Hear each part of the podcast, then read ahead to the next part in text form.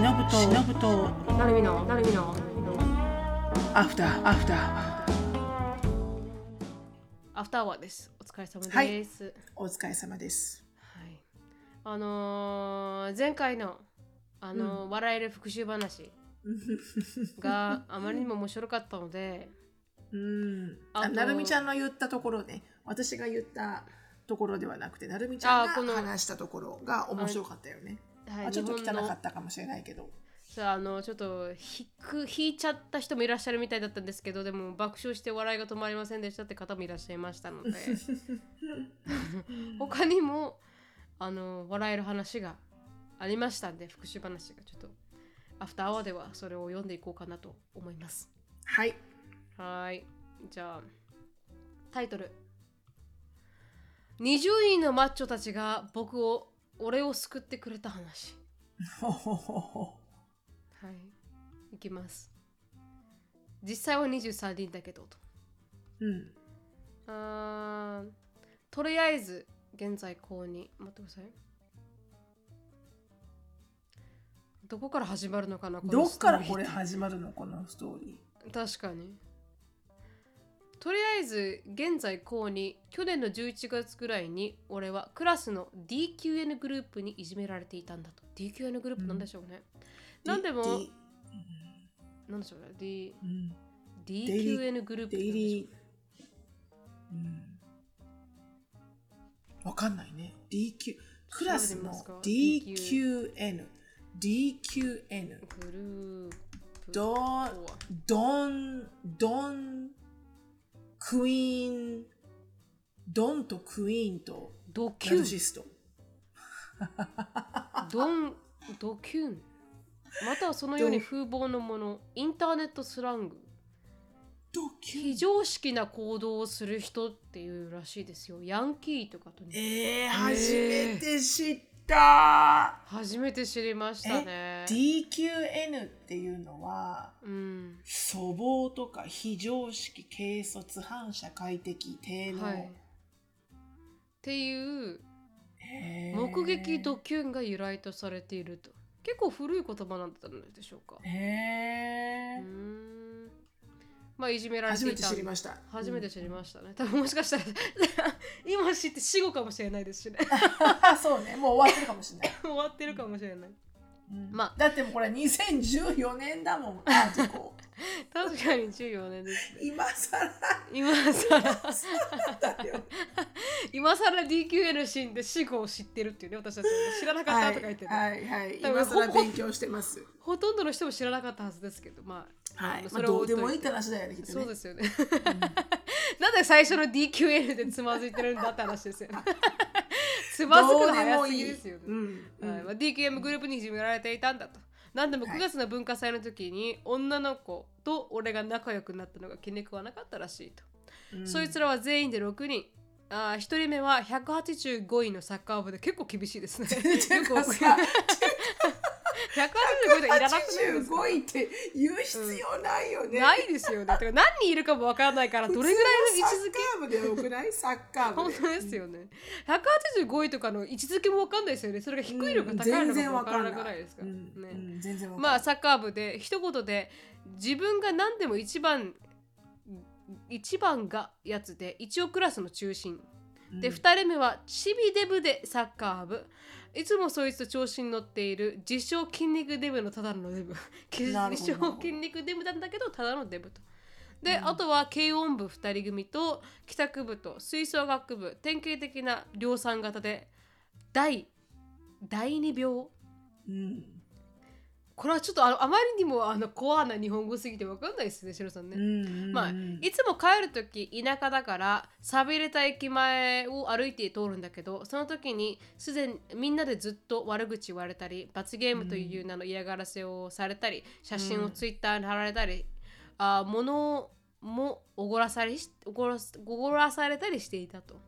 学校内でも俺の悪口を言う聞こえるように言ったり買ったパンを隠されたり帰りの時にされるようなことをされていて常に限界でそいつらと会わないように部活を辞めて早く帰るようにしたんだよと。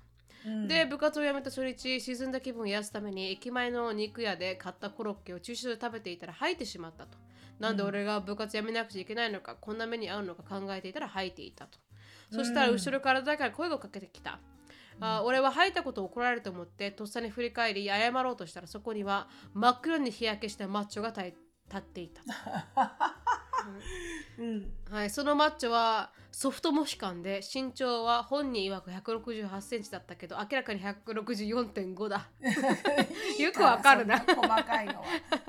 迷彩のビルダー用タンクトップにスパッツにトレーニングベルトの出で立ちそこに立っていてこう言ったと。ブートキャンプね。ビリーなのかなビリーなのかな、うんうんマッチョ。君もいつ君いつも6時にここ通るのかやっぱりいじめられてたん。そうやらそあどうやらその駐車場はボディービルとパワーリフティングという重量を上げるような競技をメインとした小さなジムのものであったようだと、彼らはいつもトレーニングから外外を眺めていてあ偶然ガブマッチョ173センチ92キログラムが俺といじめてきた奴らが通るのを見ていたらしいと。うんその時はふざふざけているのかなと思ったらしく最近のふざけはいじめみたいで嫌だなとスクワットを一緒にしていたトレーニングのパートナーマッチョ 2.166cm、2メートル166センチ、65キロに話したところ、彼はマッチョに、あれは多分いじめだぞ。俺昔いじめられてたかわかる。何日も続いたら絶対そうだよ。と言ったようだと。ちなみにこの2人はパワーリフティングの選手だと。その人はそれでいじめを克服克服できたらしい。ちなみにスクワットで 200kg を余裕で8回上げていたと。それで観察していたら1週間経った時に俺が駐車場で吐いていたのでいじめを確認したうんジムのオーナーでビルダーであるマッチョ1が目から出てきてくれたのだと。なるほど。はい、話は戻りマッチョ1は俺をジムの中に連れて行って口を表してくれた。そこはもう文化部の俺には異世界で20人ほどのマッチョが皆己の肉体を鍛えていた。なるほど。25kg の重りを腰につけ懸垂を10回余裕でこなす男やベンチプレスで 120kg を何回もこなす男反動を使い 65kg で腕を鍛える男、うんそして今度はスクワットしていたガムガチムチとマッチョが話しかけてくれたとガチムチ2が昔いじめられたこといやいろいろ生活習慣病で死にかけて復活したことなどを話してくれたと。でも僕は、俺はボディービルダーや筋トレをする男は自分のコンプレックスを隠すためだから苦手だ、めめしいと考えてたけど、プロテインをもらって飲みながら彼らの話を聞くうちに自分の鍛える男のかっこよさについて気づいたと。なるほど。はい。まあ、そして結婚の日、奴らと同じ時間に帰り、あー挑戦することで喧嘩のようなことをしながら帰った。オーナーが 100, 100均のピストルを出し、2回 パンパンと撃ったと。途端にジムから湧いて100均のピストルじ途端にジムから湧いてくる20人強のマッチョたち。奴らは囲まれた。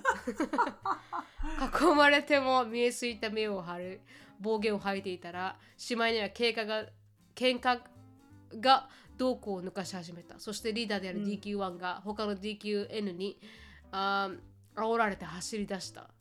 しかし怯えながらの腰の入っていないタックルは例のガチムチ血をあ親父に抑えられショルダープレスで持ち上げられてしまった。こんな風にね。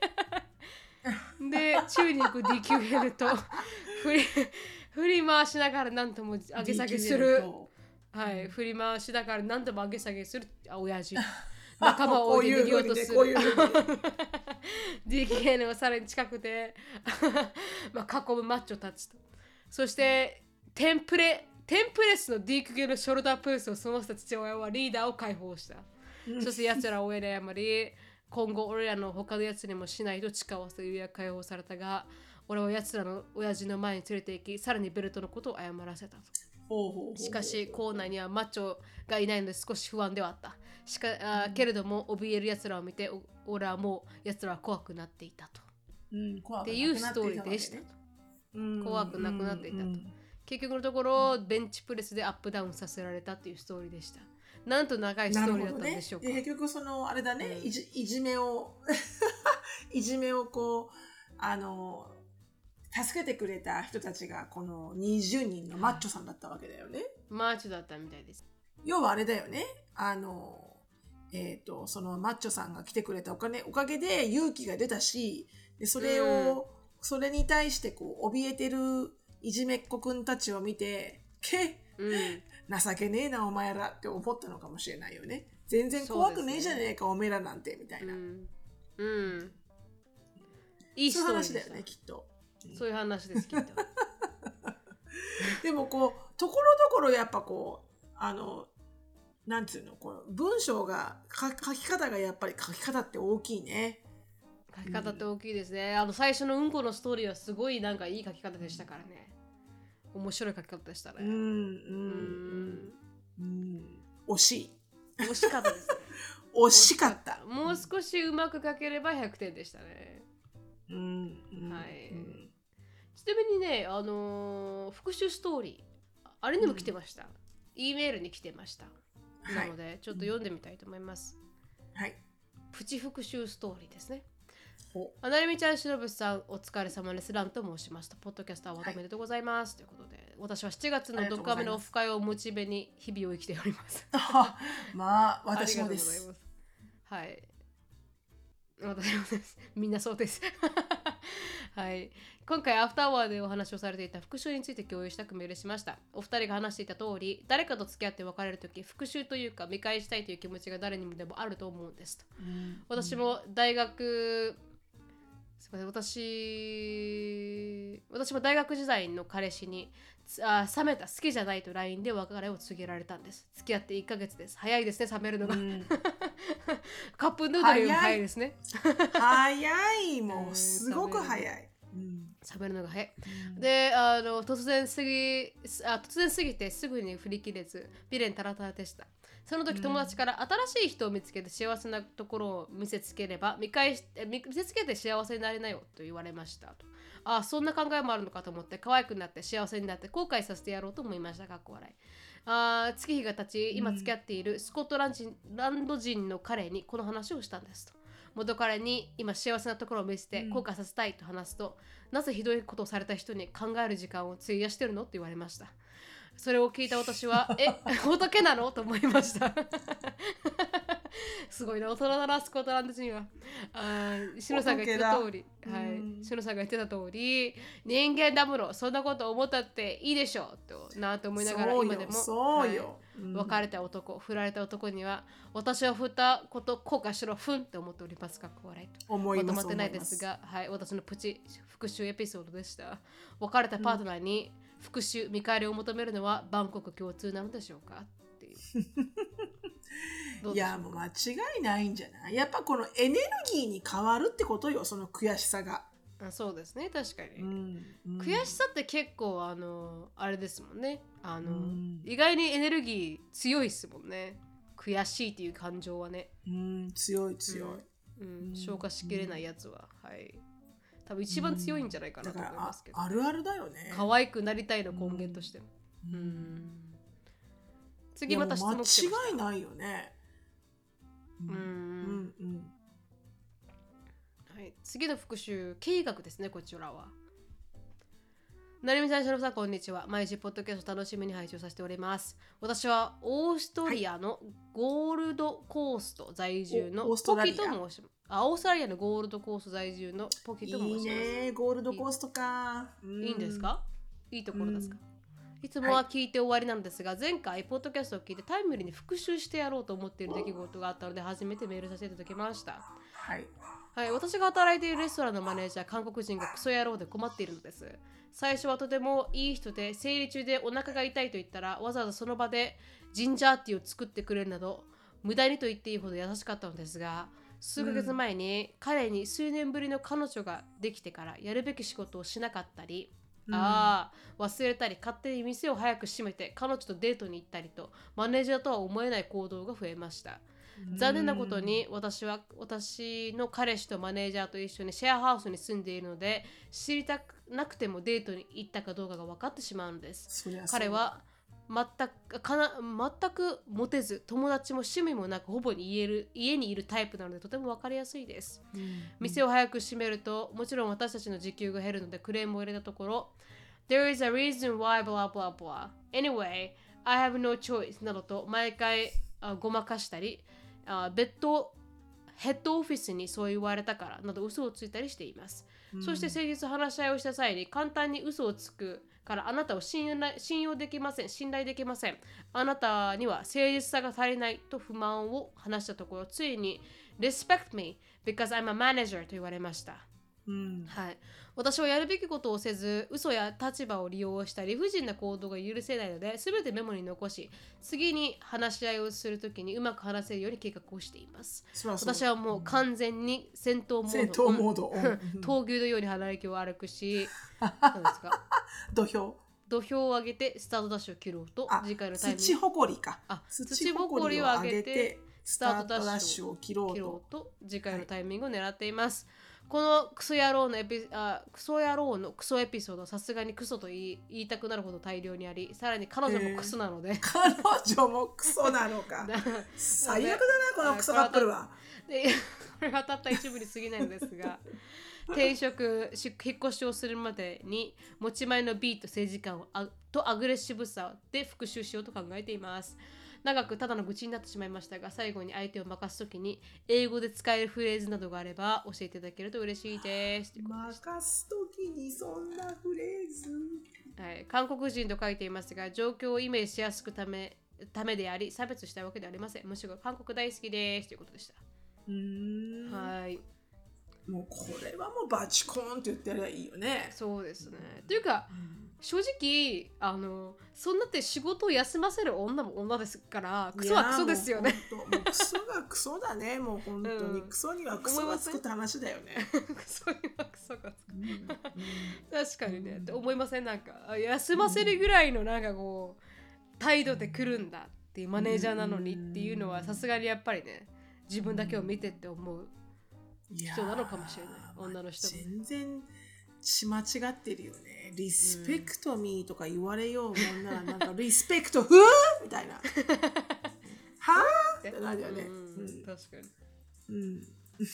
うん、なんかもうなんかこのあの何？こう誰かこう降りてきそうだよねリスペクトの神が。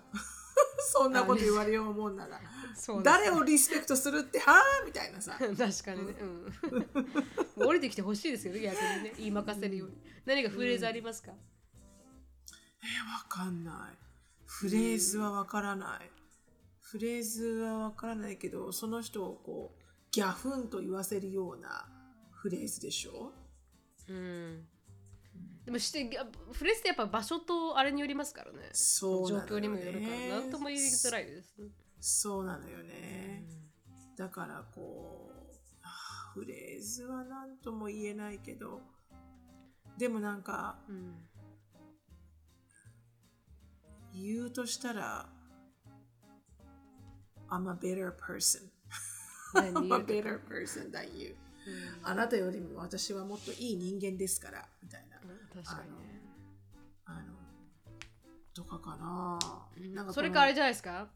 How can I respect you when you don't respect yourself, job and your company とか言うんじゃないですか、うん、いや、もう本当そんな言われたら let's, let's define respect shall we だよねもうねほんと確かにそう let's 本当に define respect okay 確かに確かに what is respect みたいなさ一から一からやり直そうみたいな、 Then what kind of person deserve respect?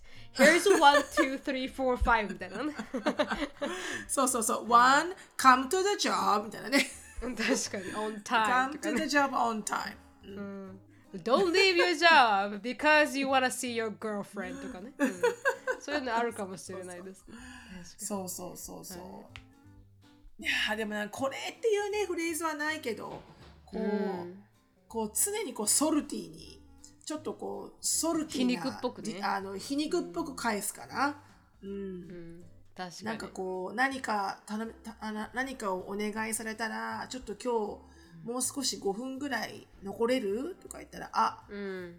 Can I ask my boyfriend if I can do that? とか。確かにね。うん。なんかこう彼氏に聞いていい？ああと5分働いていいから聞いていい？彼氏に。と確かかに確かに。うん。とかそうですね。そういうねなんかこのアイロニックなねシチュエーションを使ってねうん。文句言うのは確かにそれなんかもう目には目を歯には歯をでいくかもしれないね。うん、彼がそのように帰るんだったら次も私が、あ、just to let you know, I'm gonna have to leave my office like 30 minutes earlier because of my boyfriend. そうですね確か何も言えない向こうは、みたいなね。にうん。うん、で、向こうが、え、それは困るよって言ったら、あ、really? みたいな。だったらなんであなたできたの？それダブルスタンダードだよね？みたいな。ね確かに確かに。もうすべて彼がやってることと同じようにしちゃえばいいと思うよ。うんも確かに。うグーの手が手が出ないみたいな。うん。何も言い返せないですから自分もやってますからね。そう。だってやってるじゃん？みたいな。私だけにそんなフォースしないでそれはもうディスクリミネーションだからみたいな。確かに確かに。いいと思います。ぜひ頑張ってください。最後すみません最後にはい復習計画をされている方がいらっしゃいましたのであ読ませてい計ただきます画？ほう、はい、プラン。うん。ショロさん、おなるみさん、こんにちは。と海外経験もなく、英語も話せない平凡な日本人ですが、単なるコミュニティに興味があり、楽しく聞かせてもらっております。ということで。何をおっしゃるでございますよ。はい、お今回私は、ふわかった私の復習プランを聞いていただきたくメールしております。お私、これ話してないですよね。うん、聞いてないよ。話あ、そうですね。職場でセクハラにあった話です。正確には、社内ストーカー？かっこはてな。うん、あー昔の話なので結果を先に言いますと私はエリカちゃんのように伝えることなく去りましたしかしほほ本人にはしっかり何ですか？天罰？違うね天、天、展望、天罰、読めません。まあ、があったので長くなりがまさ聞いてくださいと。20代で派遣だった私は派遣先の部署の男性に目をつけられ社内ストーキングをされました。基本的にはこっちを見ているだけ。ワニワニを想像してもらうといいと思いますが。あー、怖っ。モニターの上に目から上だけ出してじっと見てるんです。怖いですね。いや、めっちゃ怖い。今思い出しても気持ち悪い。常に見られているとはとてもストレスです。同性同士であっても監視されているようで嫌ですよね。と。それに性的な視線も加わっているんですから本当に辛かったです。確かに本当辛いですね。わ。うん。そうですね。その後その人とは部署が別になったのですがここからがストーカーの始まりです。私が見える会議室を常に利用し早めに会議室に入って仕事をしているふりをしてこちらを御し私の前には禁煙ルームがあったのですがそこでタバコを吸いながらこちらをガン見。ひどい時は部屋のガラスギリギリにへばりついていました。怖いですね。大丈夫ですかこの人怖い。へえそんな状態でスストレスから不眠症になってしまいよなんとかせなければと思ったんですが派遣という立場とあー逆恨みされて本当にストーカーになってしまっても怖かったので誰にも相談できませんでした、うん。あと何と訴えればいいか分からなかったこともあります。あの人がずっとこっちを見ています、でも証拠なく通じるのか。とにかく見られるのが嫌だったので、対抗策として物理的に見えないようにマスあディスクの正面をあー見張りました。うんまた今では珍しくないのですが当時ちょっと変だった真夏でもマスクを勤務していました。そこまでやると社内で、あの子は何やってるんだって話題になったようで人事からセクハラ窓口の案内が、であの管理職は全員セクハラ研修を受けさせられ部下にも共有するようにというお達しがと。私にもそれをなんとなく、あ私になんとなく探りが入ったのですが派遣期間が残り1年を切っていたこともあり、今更どうでもよくなって結局話さなかったですと。こうそうこう言ってるうちに会社がリストラを何ですかこれは、執行しうん。ああいつもそのリストに名を連ねて去りました。はい、あいつもそのリストに名を連ねて去りましたと。結果、私より先に会社を辞めらされるという過去はないと。セクハラ以外にもパワハラもあったようなので、総合的判断だったかと思います。もちろん他の女性職員からも嫌われていましたし、個人的な天罰が食らったのかなと思っております。なので、神様は見ている？かっこはてなと日本的納得をしました。日本人的納得をしました。訴えませんでしたが、神様にはお願いはしていたので、効果ありですねと。ちなみにその人は人望なさすぎて誰にもお別れ会を開いてもらえず 自ら企画して参加をお願いし回っておりましたそういう意味ではシノさんに、あしそういう意味でシノさんはとてもアメリカ的で聞いてて面白かったですと。今後も楽しみにしておりますという話でした。うん。うん。なんか気持ち悪いですなるほどね。うん。え、でもこれ何を計画していたの？あれ？計画プあの私は復習プランを聞かす聞いていただきたくメールしましたって書いたんですけどプランは結局実行に移らなかったんじゃないですか？ああのなるほどね。やめさせられたと思ったけれども、ううん。ん、やめさせられたから実行に移らなかったわけだ、実行に移らなかった。まあそれはそれでいいことですね。天罰が勝手に食らってるんで、うん、確かに確かに。でもさなんかこうストーカーさんもそうだろうしいじめもそうだろうけどさ、多分こっち側がリアクションするのが楽しいんだと思うんだよね、うんあちょっとちょっと焦ってるちょっと怖がってるとかさちょっとこうドキドキさしちゃ,、さしちゃってるとかさそういうなんかこうまあもちろん大す好きで一方的に好きでストーカーになる人はそんな思いはないのかもしれないけどこうリアクションがあるともっとこうスリリングというかね相手がもうノーリアクションだったらあの何にもないと思うんだけどまたズームの画面が止まってるね。はい、うん今止まりませんでした。今大丈夫です。止まってましたね今ね。はい。どうでしたか、どどこまで聞こえてた？何も聞こえなかったです。何も聞こえてなかったです。すいません。そうだよね。うん。そうだよね。はい。そうだよね。そうだからなんかそのストーカーの人もあのいじめる人も、うん。こうストーカーされる側とかいじめられる側がうん。こうリアクションをすればするほどスリスリリングな気持ちが多くなってそうですねもっとこううん。エスカレートうんすると思うんだよね。だかうん。らストーカーの人だってこうやめてくださいとかもういい加減にしてくださいとかって言えば言うほど多分熱が上がっちゃうんだと思うんだよね。確かに多確かに、分ね。うん。まあかといってじゃあねやらせるのかっていう話だけど。うん。でもどうすまあ反応しないといしたとして反応しなかったとしてどうなんでしょう、うん。それっていうのはあの収まるもんなんでしょうかね？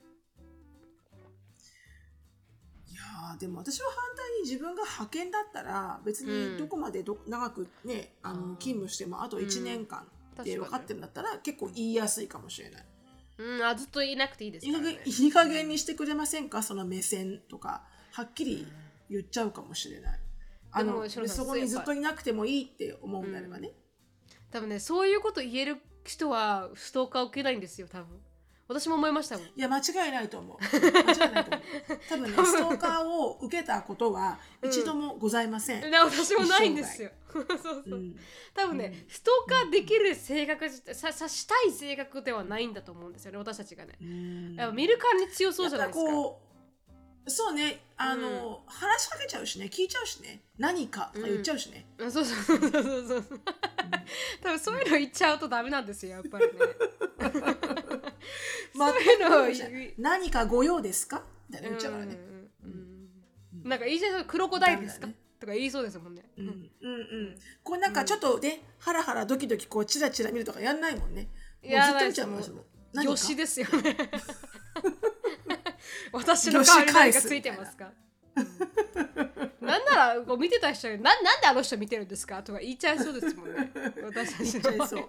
言っちゃいそう言っちゃいそう言っちゃいそう、うん、それも確かに知ってる人でしょうかとかね、うん。うん。確かにだから、らこそねやられてないんだね、うん。やられてないんだと思います。今まで一回も、うん。でまあそれがねなないとは言いが言い言い言い難いですけどでもやっぱこうちょっと強気で出てれないといけないのかもしれないですね。そういうこのそういうなんかね、うん、やっぱ雰囲気出るもんね。そういうなんかこうさ、こうなんて言うんだろうな。こう儚いというか柔らかいというか、うん。出るよね。人ってこういう出ますそういう雰囲気が、おうん出ますオーラっていうの、ううん。んまあ、間違いなく私となるみちゃんをストーカーしようと思う人いないと思うしね、そうですね。多分しゃ話し方からちょっとダメですよね。なんか、うん。なんとかですよね「はい」とか言いちゃいますもんね。まず「は」の発音強いですしね。H の発音からまず強いですもんね。はい強い強いミリタリーなのかな？はみたいな。歯が強い、うん。歯が強い、あの息が強い。息が歯強い。ね。うん。そうだからもしねこいつちょっとすごく。舐めてんのかなと思ったらそういう発音で言った方がいいかもしれないですね、うん。ちょっと最初のうん。H の発音とかね、うんそうですねとかねそうね。H とか、うん、そうね。H も必要だし、がも必要だしね。なんとかですがって。なんとかですがみたいな、うん そこら辺からアティチュードを強くしていったらね。もしかなした、からなか難しいけどね,、まあそうですねなんか反対にね恨まれてもとか思うしねそうですね、うん。本当に嫌だったらもうオールバックして次の日行くとかね。うんもう前髪も全部止めてね。強気で行くっていう。そうね。もうノーメイクでね、ノーメイクで、はい、行くとか、もうそれぐらいあのやらないといけないのかもしれない。でも永遠のテーマだよね。こういうこのちょっとやっぱほら少しエクストリームな人はどこにでもいるじゃん。そうですね、確かに。うん。ちょっとね毎回毎回こうやっぱりこうすそういうことができる人ってやっぱちょっとちょっと精神異常入ってるのかな？少しこのうん。正常ではない人ってなるのかな？そういうストーキングとかをしちゃう人っていうのは。そうでしょうね。多分ね、そうだと思いますね。なんかね何か発散できないところがあるのかもしれないですね、精神的に。うん欲望がね自分の欲望が、うん。うん怖いな。うん、なので、まあ気をつけていきましょう、皆さん。どう本当に誰が、どの人、男性でも女性でもありますから、今の時代。うん。なので皆さんちょっとううまあ、気をつけていっていただけたらなと思います。うんあそうですすみません、すね。一つ補足なんですけど、最近インスタグラムで、あの、にあ西野さんは分からないですけど、私はアメリカに行った時に一番なんかこう女性が学ばないといけないこの10か条みたいな感じので、絶対に大きいバンの隣に止めてはいけないってなったんですよ、車を。うん。うんでそしたらなんかこう誘拐されるかもしれないっていう理由でね。うん。うん。でなんかアメリカでやっぱそういう誘拐事件とか人身売買とか多いじゃないですか。うん。うん。たまたまそのインスタグラムを見てて それについて話してるインスタグラムが出てきた。ちょっと待ってね。なんで私はないって言い切ったの？あああいや違うそういうこと聞いたことがないのかもしれないと思って。私だけが聞いたことあるのかなと思って。あ聞いたわかります？バンに止めちゃいけないとかっ聞いてたこと。聞いたことだけはあった。あありました。よかったよかった。コモンセンスだと思ってたんです私は。それがアメリカに住んでいく。うんうんあのあれでねそういうことをしないとか女性一人で外歩かないとかって。で結構コモンセンスじゃないですか。でシノさんには怒らないってことじゃないですよ、そんな失礼なこと言ってるわけじゃない。じゃなくてシノさんがもしかしたら聞いたことないかもしれないんですけどっていう言い方だったんです。いやもう多分ないよきっと。怒ることはない。いやでも誰にでも怒るみたいなんですよ、だ怒ることはないと思うけど、うん。そういう話は聞いた。聞いて止めないでおきましょうとかあるじゃないですかやっぱそういうこの、自分のね、うん。危険を回避するために。うん。あるある。で。そしたらたまたまインスタグラムのリールで出てきたんですよそれが。でそれをうんリツイートして、これこういうことがあるから、ね、気をつけないといけないと思いますみたいな話をしたらなんかあの、やっぱ日本ってすごい安全なんだなって驚かされたのが、うん。それをリツイートしたんですけどえ何が問題なんですかっていう質問がうわってきたんですよ。これの何が危ないんですかっていう。う。ん。やっぱ日本ってやっぱそういうことがないからそれが危ないに入らないんですよ。誘誘拐されることがあんまりないってこと？ないから。そうそうそうそう。大人で誘拐されることもないですし、バンで連れ去られることもないですし人身売買もそこまで知られてるものではないじゃないですか日本って安全だから、まあそうだね。うん。だからあそうかそうかと。日本の安全度っていうのはやっぱ全然アメリカと違うものがあるんだなって感じました、ね、そうなんだ。うん。まあ、ストーカーは日本ではさっきみたいみたいにあるのかもしれないですしでも実際に人身売買で大人が連れ去られるとかっていうのはほぼない。うん。うん。うんのが日本。だから、なるほどね。うん。これの何が危ないんでしょうかって言われた時はあすげえ日本が安全だからかと思いましたけど、そっか。うん。バンは危ないよね。危ない危ないですね。うん。と思いました。へえやっぱぜでもそういうほら車社会がうん。あんまりっていうのはあるかもしれないけどね、うん。あどうなんだろうな。でもそれでもまあ地方に住んでる方はやっぱり車を持ってられてる方も多い、思うん。